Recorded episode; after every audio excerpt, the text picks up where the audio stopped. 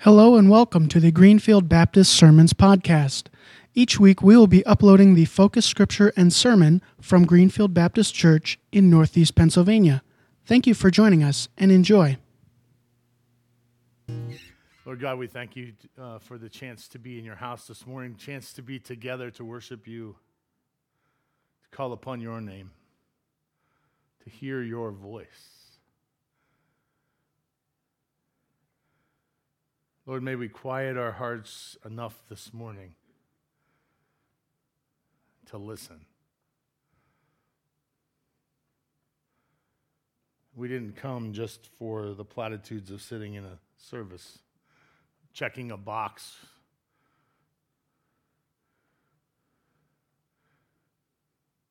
We came to hear your voice. We came to hear you speak to us today.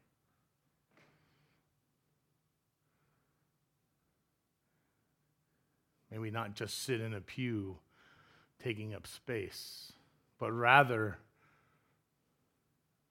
set ourselves up to experience you this morning. To listen to that word that you have put on our hearts.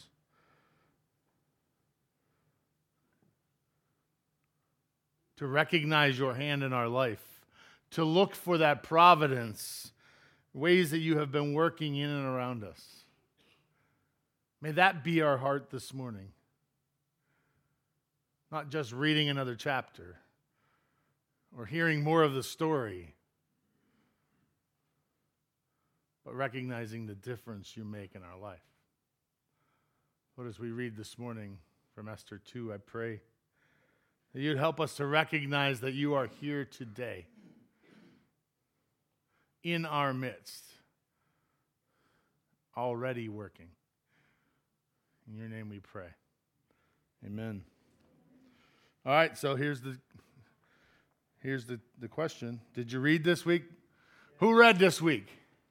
I heard I heard some a family read together. I heard that this week. I want to encourage you. Uh, someone was caught reading last week at 10 to 11 for second service. I was like, "What you got on your phone?" I'll take it, right? I'll take it. I want to encourage you as we read through Esther. We're going to read a chapter a week. Next week, it's only 15 verses. That's a small one. That'll be an easy one. I want, to, uh, I want to make mention that between last week's passage and this week's passage, there are four years approximately. There's a good chunk of time. The king didn't, didn't get over uh, Vashti very quickly. He had other things going on, and he was kind of frustrated. But after four years or so, King Xerxes' fury had subsided, and he remembered Vashti and what she had done and what he had decreed about her. Right? Remember, remember that he put her away, never to be seen again. Then the king's personal attendants proposed Let a search be made for beautiful young virgins for the king. Let the king appoint commissioners in every province of his realm to bring all these beautiful young women into the harem at the citadel of Susa. Let them be placed under the care of Hegai, the king's eunuch, who is in charge of the women. And let the beauty treatments be given to them. Then let the young women who please the king be queen instead of Vashti. The advice appealed to the king and he followed it. And now when there's then, then there was a cita- in the citadel of Susa a, true, a tribe of Benjamin. Mordecai, son of Jair, son of Shimei, son of Kish, who had been carried into exile from Jerusalem by Nebuchadnezzar, king of Babylon. Among those taken when Jehoiakim, king of Judah, Mordecai had a cousin named Hadassah, whom he also brought up, because she had neither father nor mother. This young woman, who was also known as Esther, had a lovely figure and was beautiful. Mordecai had taken her as his own daughter when her father and mother died. When the king's order and edict had been proclaimed, many young women were brought to the citadel of Susa and put under the care of Hegai. Esther also was taken to the king's palace and entrusted to Hegai, who uh, had in charge of the harem. She pleased him and won his favor. Immediately, he provided for her beauty treatments and special food. He assigned to her seven female attendants selected from the king's palace and moved her and her attendants into the best place in the harem. Esther had not revealed her nationality or her family background because Mordecai had forbidden her to do so. Every day he walked back and forth near the courtyard of the harem to find out how Esther was and what was happening to her. Before a young woman's turn came to go into King Xerxes, she had to complete 12 months of beauty treatments prescribed for the women six months with oil and myrrh, and six with perfume and cosmetics. And this is how she would go to the king. Anything she wanted was given to her to take with her in the harem, from the harem into the king's palace. In the evening, she would go there, and in the morning, to an, uh, return to another part of the harem to the care of uh, Shaashgaz, the king's eunuch who was in charge of the concubines. She would not return to the king unless he was pleased with her and summoned her by name. When the turn came for Esther, the young woman Mordecai had adopted, the daughter of Uncle Abihail, to go to the king, she asked for nothing other than what Hegai, the king's eunuch, was in charge of the harem, suggested. And Esther won the favor of everyone who saw her. She was taken to King Xerxes in the royal pre- residence in the tenth month of Tebeth in the seventh year of his reign. Now the king was a- attracted to Esther more than to any other woman. And she won his favor and approval more than any of the other virgins. So he set a royal crown on her head and made her a queen instead of Vashti. And the king gave a great banquet, Esther's banquet, for all the nobles and officials, and he proclaimed the holiday throughout the provinces and distributed gifts with royal liberality. And when the virgins were assembled a second time, Mordecai was sitting at the king's gate. But Esther had kept sec- secret her family background and nationality, just as Mordecai had told her to do. For she continued to follow Mordecai's instructions, as she had done when he was bringing her up. During that time, Mordecai was sitting at the king's gate, and Bigthana and Teresh, two of the king's officers who guarded the doorway, became angry and conspired to assassinate King Xerxes. But Mordecai found out about the plot and told Queen Esther, who in turn reported it to the king, giving credit to Mordecai. And then the report was investigated and found to be true. The two officials were impaled on poles. All this was recorded in the book of the annals of the, in the presence of the King. May God add his blessing as we continue singing this morning. This morning, thank you for the opportunities you put in front of us. Thank you for the crowd that's moving already. You're a good and mighty God. Amen. All right, for the rest of you who didn't run, go. Hurry. You're going to miss it.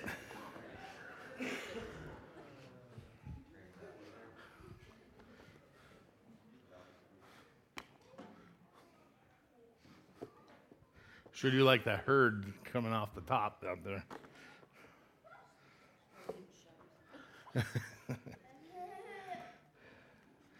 so we're in week two, or week three of actually Esther, but chapter two of Esther, if you didn't remember. And today we're going to talk a little bit more about the victory of the day. But I want to start out with God's providence. I want to remind you what that is his constant care for and his absolute rule over his creation for his own glory and the good of his people. You've had a couple weeks to think about providence. We're not going to stop talking about God's providence. Remind, I'll remind you that God is the word God is not spoken in the book of Esther, and yet we see God's fingerprints all over it.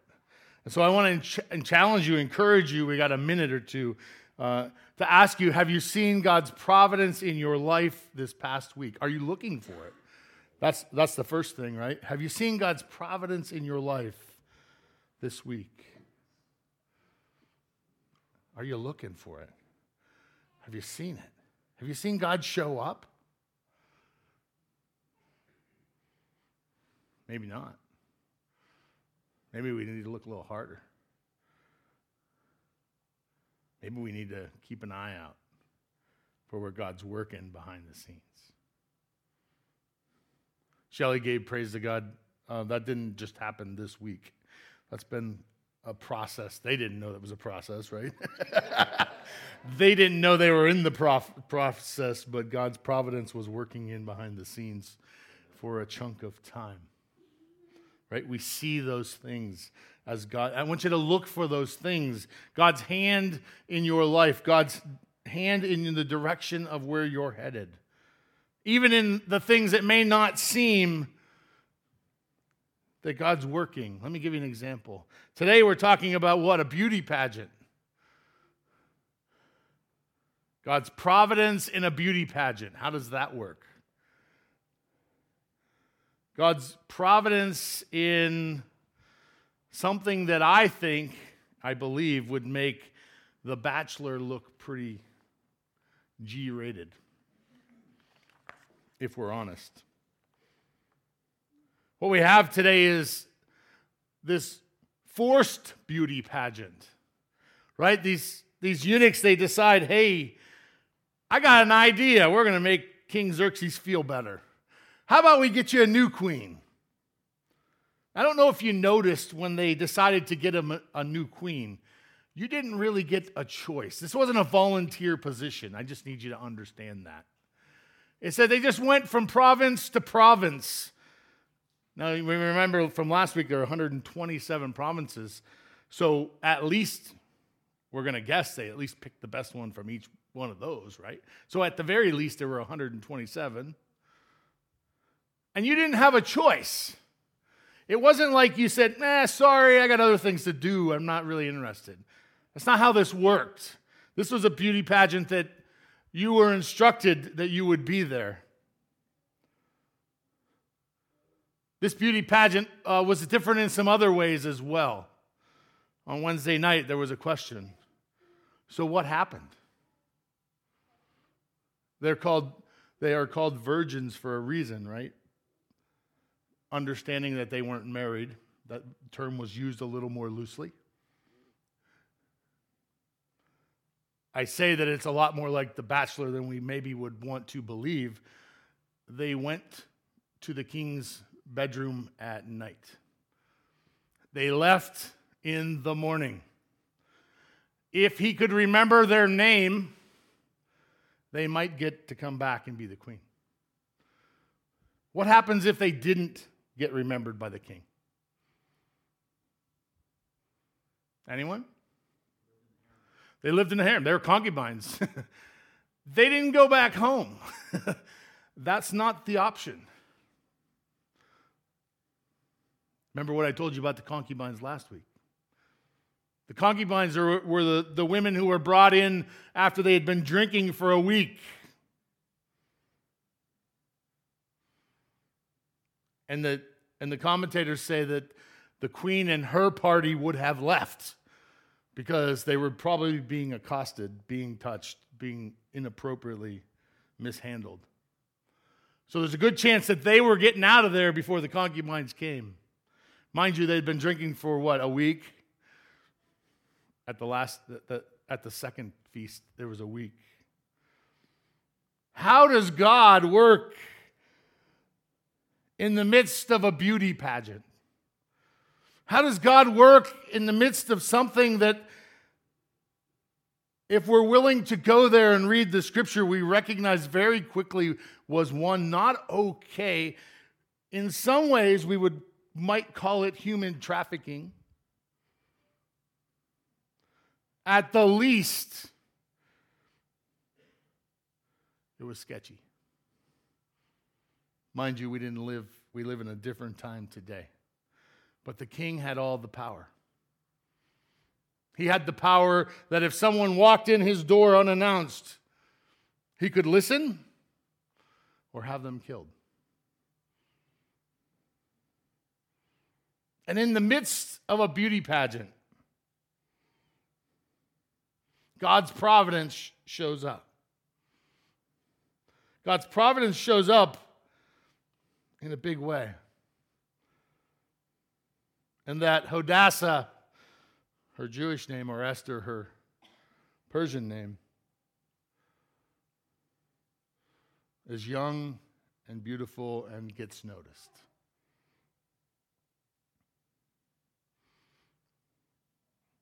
Even in the background, God continues to work. It reminds me that God works in our today. God is working in our today. He is working in our midst at this moment. We don't set an appointment in our phone to meet with God in three months like we do our doctors, right? Our specialists. Well, I can't get in. I'm not going to get in until September whatever. And so I set my appointment. All right, a, God is busy, so I'm going to set my appointment for three months from now. It's not how it works. God is providing in our today, our this morning, in our midst. He's working in the background now. Do you realize that He's working in the background of your life as we speak? And we may not see the results of that for a week. We may not see the results of that for a month or a year or even 10 years. God's providence working in the path of our life.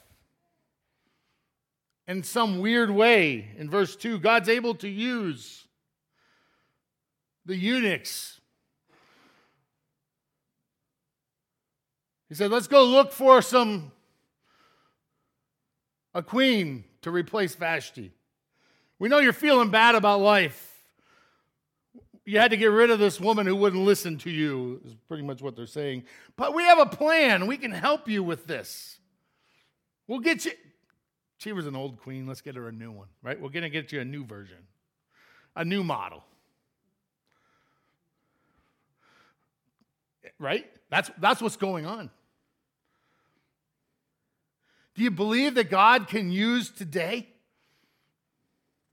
That He wants to work in the day, today, right now? Do you believe that He's already working in and around you?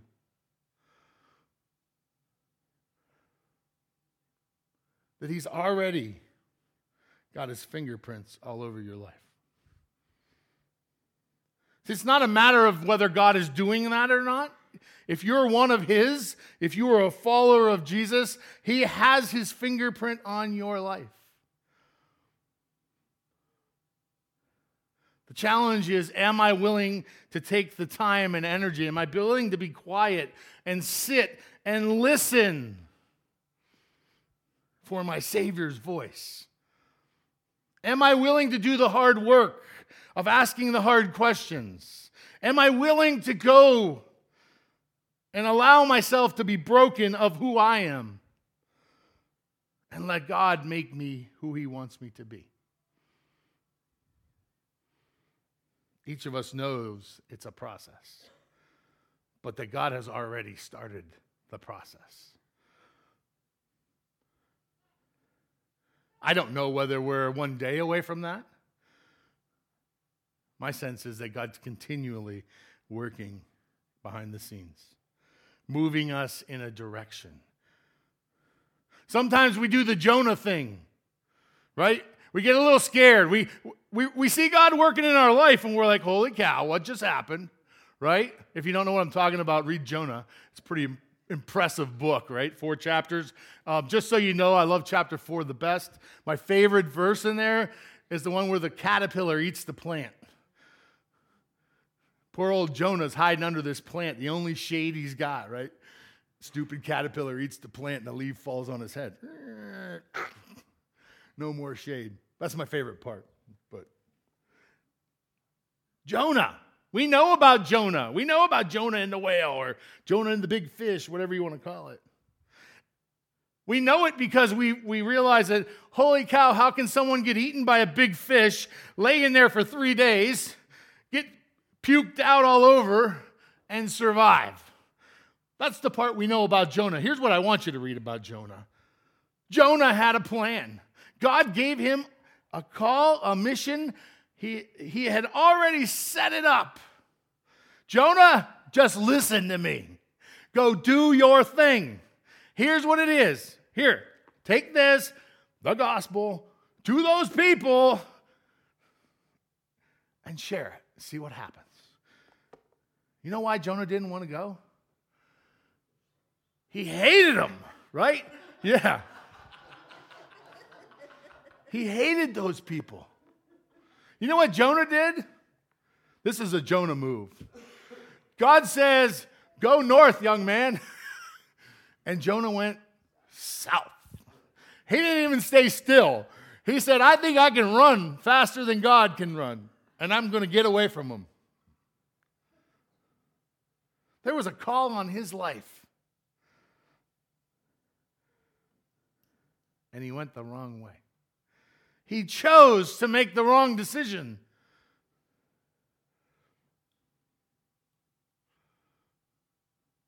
Why? Because I think, well, one, he was he didn't really like those people, but two, I think he was afraid. He was afraid what might happen because he hated those people and he wanted God to smite them, to kill them. And he thought, if I go give them uh, the answers to the questions of life and they understand who God is and they might serve him, and I sure as heck don't want that to happen. God says, All right, fine. Get on that boat. You actually think you're getting away. Oh, wait. Chuck you off the boat. I won't let you drown. That'd be too easy. I'll scoop you up. And then I'm going to give you another chance. I won't tell you the rest of the story if you haven't read it. It's a great one. What I want you to hear is that God is in our today. He is in our. I, I, hear so many people all uptight about what's going on in the in the world we live in, about the politics of the day, about all the things that are going wrong, and all this and that, and blah blah blah blah blah blah blah blah blah. You know what I've done? The best thing I've done in the last year, I quit watching TV. You want to know why? Because I don't need it. My God is bigger than the media. My God is bigger than what's going on every moment of the day. I know who wins. And I know that my God is in today, even when it feels unsettled and maybe it feels upside down. God is in today. It's 24 7. You don't have to make an appointment for Him. He's ready and willing. He tells us in Revelation 3:20, I stand at the door and knock. And if you hear my voice and open the door, I will come and we will eat together. Great symbolize, uh, symbolism of, of meeting God in a very personal way, sitting together recognizing that He wants a relationship with us. There are a lot of those pictures of Him standing at the door. There is no knob, right? There's no doorknob, right? Because He's waiting for us to open the door. That's the picture. What, the, what He really wants, though, is for us to bow our heads, to be on our knees, to be broken in front of Him with him, for him. See, pride, our pride is ridiculous. It gets in the way. It gets in the way of everything God wants for our lives. Every Sunday, or just about every Sunday, I offer the altar. Or, and when I say that, I mean the altar is an opportunity to come and pray to God. You don't have to pray with me. I don't. You won't hurt my feelings at all. I don't care if you go and kneel at the steps. I don't care. Here's the reality our pride gets in the way of those things. I guarantee you this, not because of some great preacher, but because of some great God. That people are, their, their hearts are tugged each and every week in this service and services all over the place. Because God is working in today. We know full well that God is calling us to give up something, to give in to something, to give away something that's getting in the way of our relationship with Him. It's not what I'm saying, it's what He's saying. I don't speak into your heart. God speaks into your heart. If it's a broken relationship, if it's anxiety, if it's frustration, if it's a financial need, whatever it is, he says, Take it to me, take it to the altar, give it up. And I know week in, week out, the invitation is made, it's offered. But it's few and far between that people are actually listening, are hearing God's voice. They're hearing his voice. It's a matter of responding to his voice. If you're dealing with something and you don't know what to do with it, take it to God.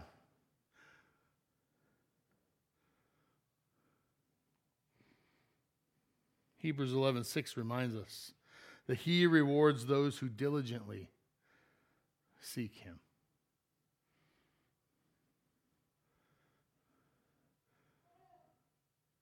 He rewards those who diligently seek him.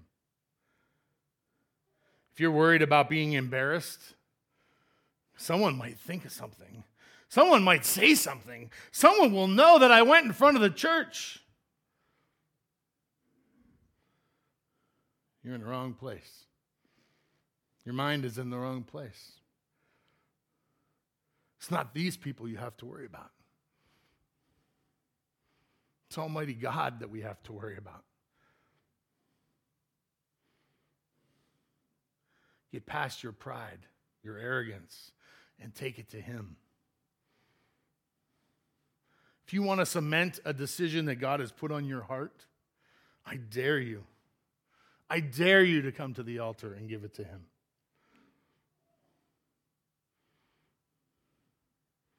When I put in my application for the associate pastor position here.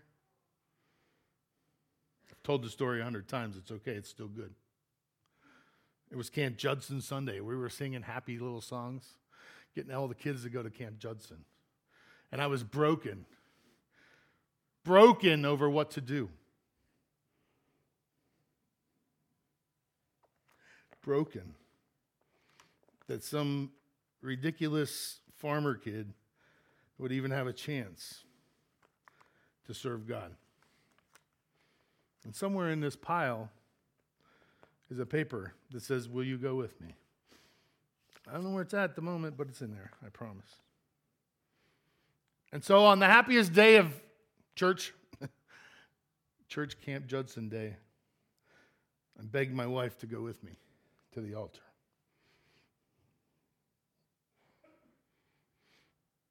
To follow through what I knew God was leading me to.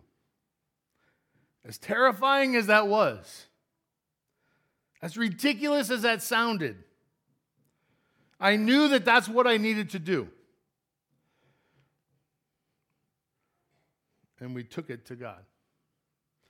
And He blessed because He is good. I went one more step further. The, I turned my application in on April Fool's Day. Because I knew you'd have to be a fool to not trust God. And as I say, the rest is history, right? He was providing that plan many years in advance. And He's doing the same thing in your lives if you will be willing to hear that and see that and respond to what He is speaking into your heart this morning. It's not what I'm speaking, right? I have learned that what I say doesn't really matter all that much as compared to what God is saying to you this morning. I have learned that I may be saying one thing and God is telling you something else inside. If he could take the Tower of Babel and change all those people's languages, he sure as heck can speak into your heart louder than I'm speaking this morning. The second thing we learn in here is that God is providing through our gifts, not our gifts of money, but rather our gifts that He has given us. The things that he has given us in personality. You think uh, Esther, it says in uh, 217, says the king loved Esther above all of the women, and she obtained grace and favor in his sight more than the other virgins, so that he set the royal crown upon her head. She was beautiful, right? It says she was beautiful, and I don't shapely, I think it says. Doesn't do you think that's all she was? Absolutely not. She won the favor of everyone she came in contact with.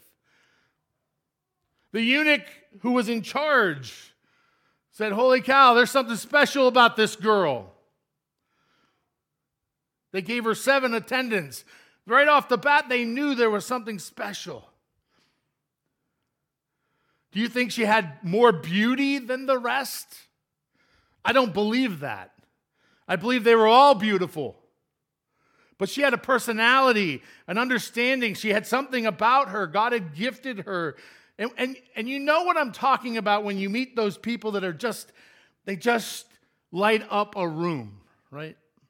They just change the dynamic of a, of a, a party. They just exude grace. You understand what I'm talking about. Those kind of people that God has gifted in that way. And each of us have gifts. That may not be our gift. Our gift may look differently. Our gift may be long suffering. Our gift may be uh, the ability to talk one on one. Our gifts, God has given us so many gifts, and the scriptures in the New Testament reminds us about all the different gifts. If you're a follower of Jesus, you have a gift. And I would say you have more than one. My sense is the closer we draw to Him, He continues to build and grow those gifts in our life.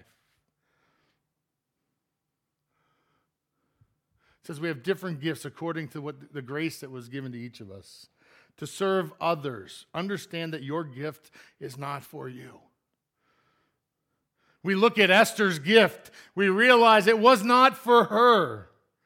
It wasn't so she would be uh, a YouTube celebrity or that she had TikTok, right? It wasn't on, she didn't, she wasn't a social influencer. That's what, that's the new name of celebrities now, social influencer.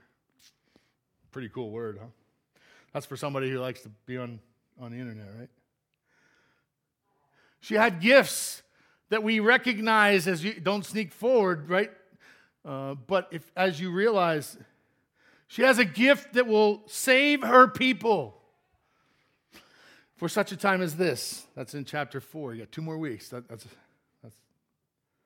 So many people have so many gifts. I don't know if you look. I try to, I try to catch people doing uh, God's work, the gifts that they have been given uh, in the church on off days, like not Sunday morning. I appreciate all the work that's done on Sunday morning, but I appreciate it just as much all the work that's done on the off days, the Tuesday nights. If you haven't been in the basement, check it out. They're revamping it. There should be five new rooms down there. If you were down there before when it was wet and musty and uh, moldy and it stunk, it is nothing like that now. It's awesome.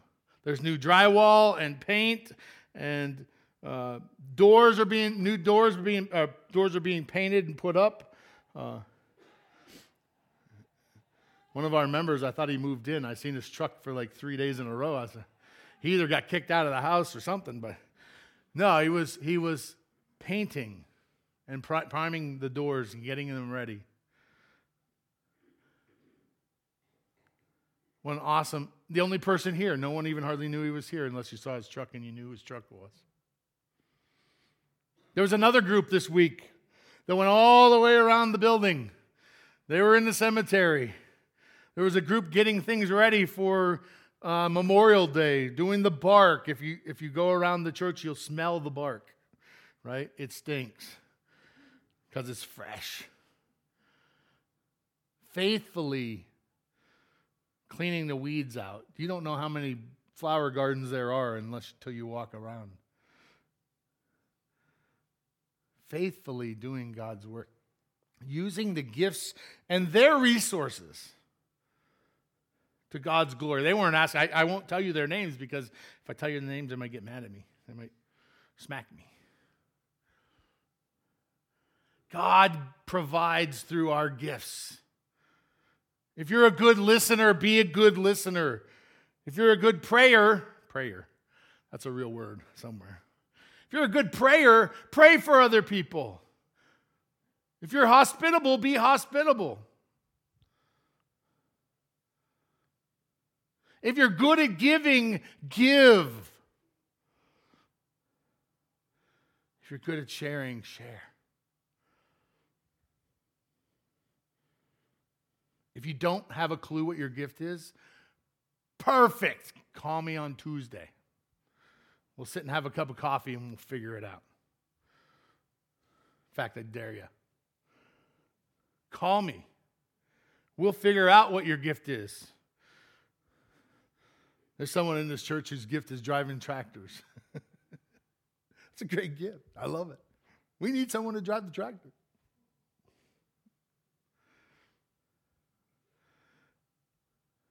You probably don't realize it because there's no snow out there today. But there are people who are gifted in being in the cold weather, cleaning up the aisleways and the entrances so you can get in here in the middle of winter.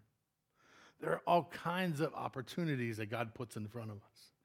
But we have to be willing to use the gifts that God has put in front of us. He has provided already. All too often we think, well, the offering is the only gift I have to give. The New Testament says, give it all. You have to give it all, your life. Jesus gave his life.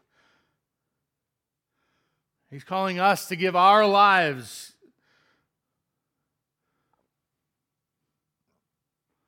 Finally, God provides through perfect timing. This kind of a shift in the scripture, right? Two thirds of the scripture was about the beauty pageant. And I, I wish we'd had more time to spend on all of what's going on there. I mean, obviously, Mary Kay was there, right? And they, uh, right, there was oil and myrrh and cosmetics, and it was a different time, right? And so you're wondering, like, why, why did they need to do that? I do that every day, right? Have you felt my face? It's beautiful. But there's this little piece at the end of chapter 2 that's a big shift. Did you get it? Did you see it? It's a bit violent, is it not? It's violent. If you didn't catch it, two guys got impaled. And by impaled, it's um, they took a nice big stake and they put it out in the city, uh, right downtown, right in the middle. And they put a big stake, and of course they skewer them on it for threatening to kill the king.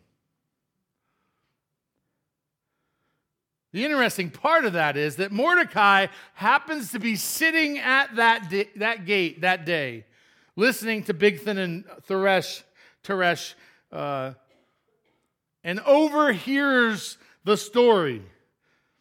They're angry about something, they're mad about what's going on. And so they're, they're plotting the king's death. And so this piece may not really make a whole lot of sense right now. But I want you to understand what's going on. It was God's perfect timing, perfect timing, that Mordecai was sitting there listening when they plotted his, the king's death. That he overheard that. And you hear what happened. He got the message to Esther. Esther got the message to Xerxes. Xerxes took care of the two guys that were in, causing the trouble. And then what happened? It got written in a book. It got written in a book, which doesn't mean much to us in chapter 2, right? That doesn't mean anything. Who cares? Wow, I got a certificate, a Woody Woodchuck Award, right? Suitable for framing. It doesn't mean much in chapter 2. Hold on to this little tidbit, it will mean a lot going forward. It probably said something like Mordecai made, because it says that they made sure that it was attributed to Mordecai. Mordecai overheard these two guys and saved my life. Whatever the date was, right? May 29th, 2022. This too is God's providence. as we move forward. As we move forward, we will see how important this is.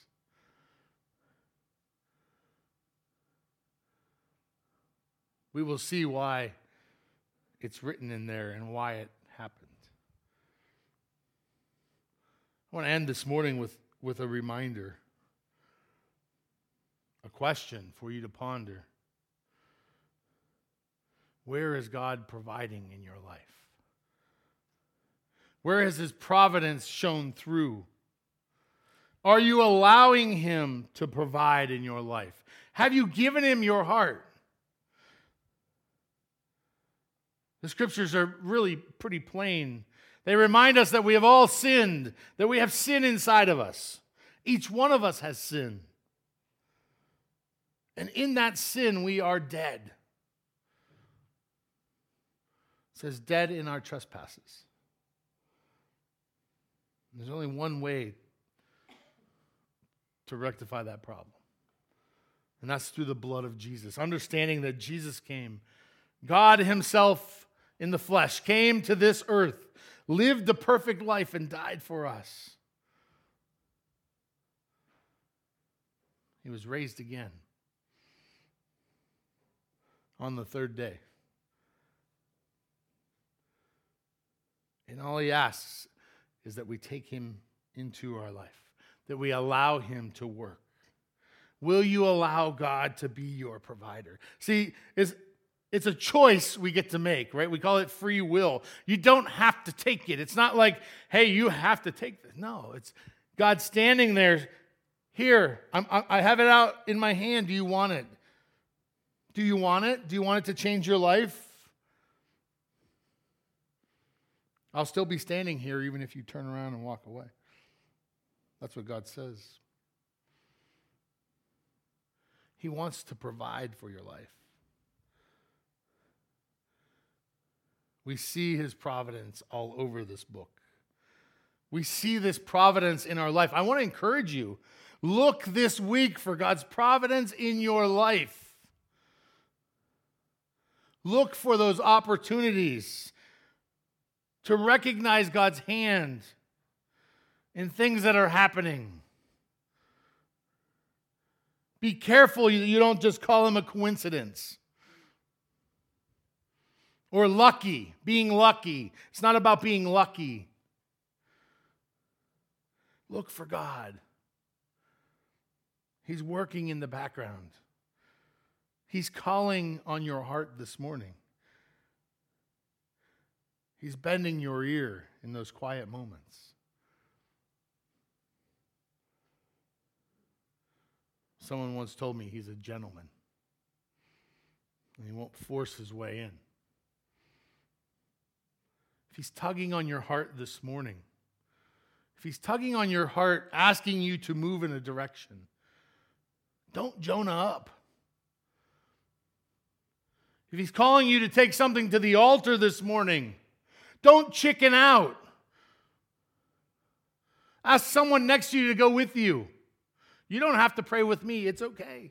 I, I, won't be offended at all. It's not to me that you need to pray. It's the Almighty God. If you're looking for a change in your life, if you need to make things better, different, to make them right, take it to God. He's the one that you need to answer to. He's the one who wants to hear your voice. He's the one who wants to work in your life and be your provider. Let's pray. Lord God, thank you for your word this morning. Thank you for Esther. What a powerful reminder, Lord, that even in the middle of things that are backwards and upside down and uh, inside out, Lord, we think about the whole uh, situation with this beauty pageant and we're, we realize, Lord, that uh, in some ways it was messed up. It was messed up. Was a whole lot more rated R than, uh, than we would like to admit. And even in the messed up, you're working. Even in our gifts, you're working. Even in the timing of our life, you're working. Remind us, Lord, that we didn't show up here this morning uh, by coincidence. You didn't put those things on our heart this morning by coincidence. Lord, we'd like to realize that it was providence. Thank you for your love. In your name we pray. Amen.